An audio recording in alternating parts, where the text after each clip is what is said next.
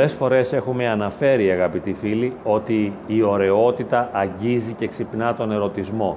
Είναι ένα απλό φαινόμενο, ιδιαίτερα όσοι είμαστε ευαίσθητοι και ευάλωτοι συγκινησιακά και τα δεδομένα των συγκινήσεών μας διεγείρονται με μία ευκολία, βιώνουμε και τον ερωτισμό αντικρίζοντας την ωραιότητα. Είναι σαν η ομορφιά αμέσως να αγγίζει και να πυροδοτεί το μηχανισμό του ερωτισμού.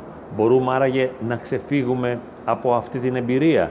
Είναι δυνατόν να αντιμετωπίζουμε την ωραιότητα χωρίς αυτό να μας προκαλεί ερωτικά συναισθήματα.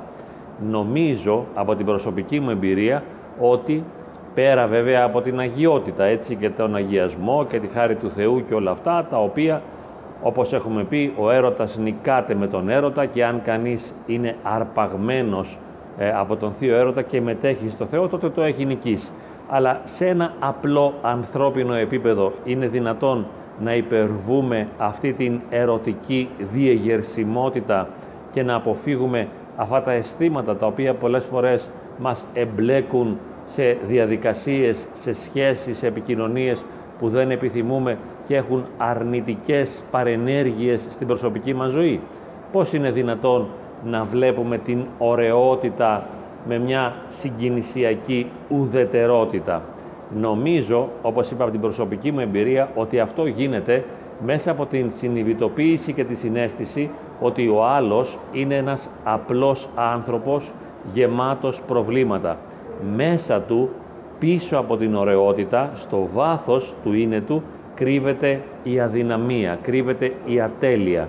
Και βέβαια, ξέρουμε, γνωρίζουμε μέσα από την εμπειρία ότι αν σχετιστούμε μαζί του, αυτή η επικοινωνία, αυτή η τριβή θα συνοδευτεί από κραδασμούς, θα επιφέρει τραύματα, δεν θα είναι μια ανώδυνη διαδικασία.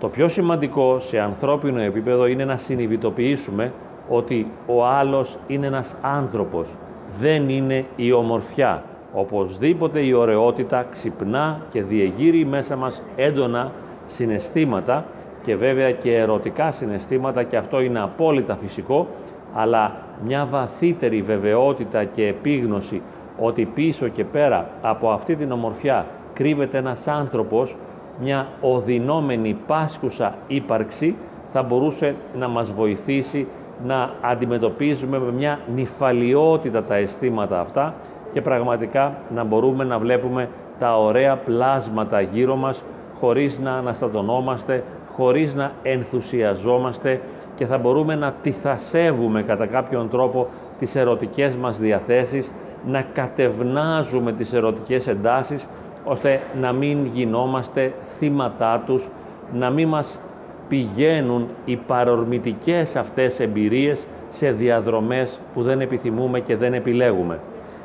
Είναι θέμα επίγνωσης. Είναι θέμα να γνωρίζει κανείς την αλήθεια, να έχει εμβαθύνει στην αλήθεια του ανθρωπίνου προσώπου και να ξέρει τι σημαίνει ο ερωτισμός. Είναι ένα απλό φυσικό φαινόμενο το οποίο δεν έχει καμία σχέση με τη δυνατότητα να ενωθεί κανείς με το άλλο πρόσωπο, να βιώσει τον έρωτα στην πράξη και ακόμη λιγότερη σχέση έχει η ομορφιά με τη δυνατότητα που έχουμε να συμβιώσουμε αρμονικά με τον άλλον και μέσα από αυτή τη σχέση να παραχθεί κάτι όμορφο και ποιοτικό. Αυτή η βαθιά εσωτερική βεβαιότητα μπορεί κάθε στιγμή να χτυπάει σαν καμπανάκι την ώρα που μας αγγίζει η ομορφιά.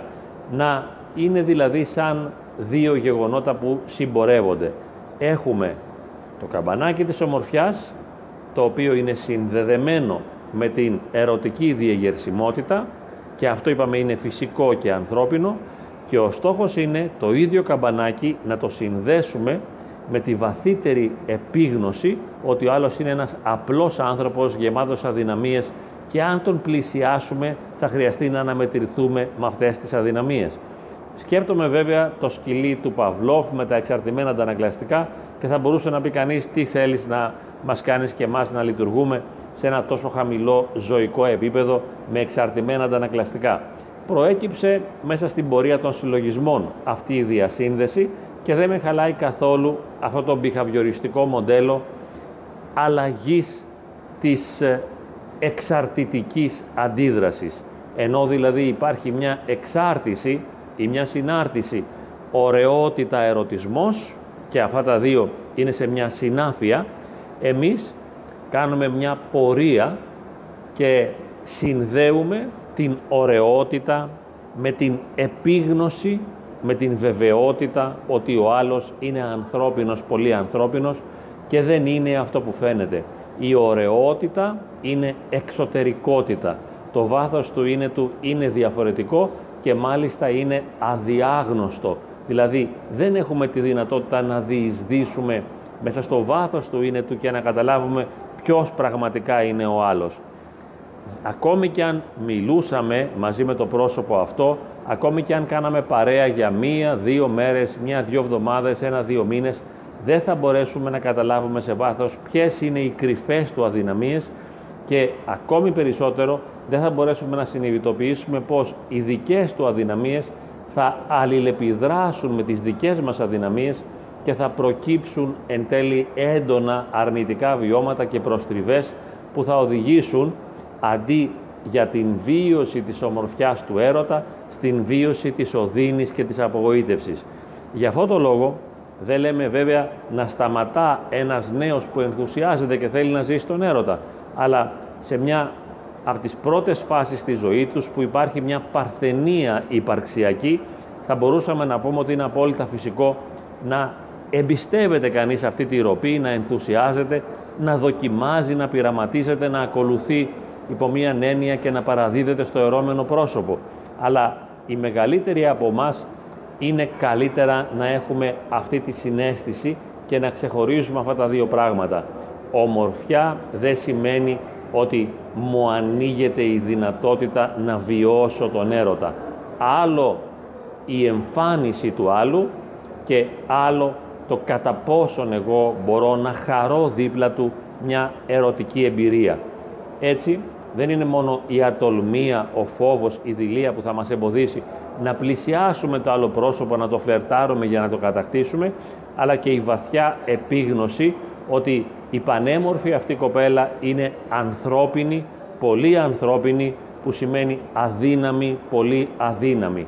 Έτσι κρατάμε την ησυχία και την υφαλιότητά μας, έχοντας συνέστηση ότι τα φαινόμενα απατούν και ότι οι εσωτερικές υποσχέσεις που αναδύονται μέσα μας, αυτές οι προσδοκίες, οι ερωτικές, οι σεξουαλικές ή οι προσδοκίες για να καλυφθούμε μέσα από μια ουσιαστική συναισθηματική σχέση με τον άλλο, τις περισσότερες φορές είναι ανεδαφικές.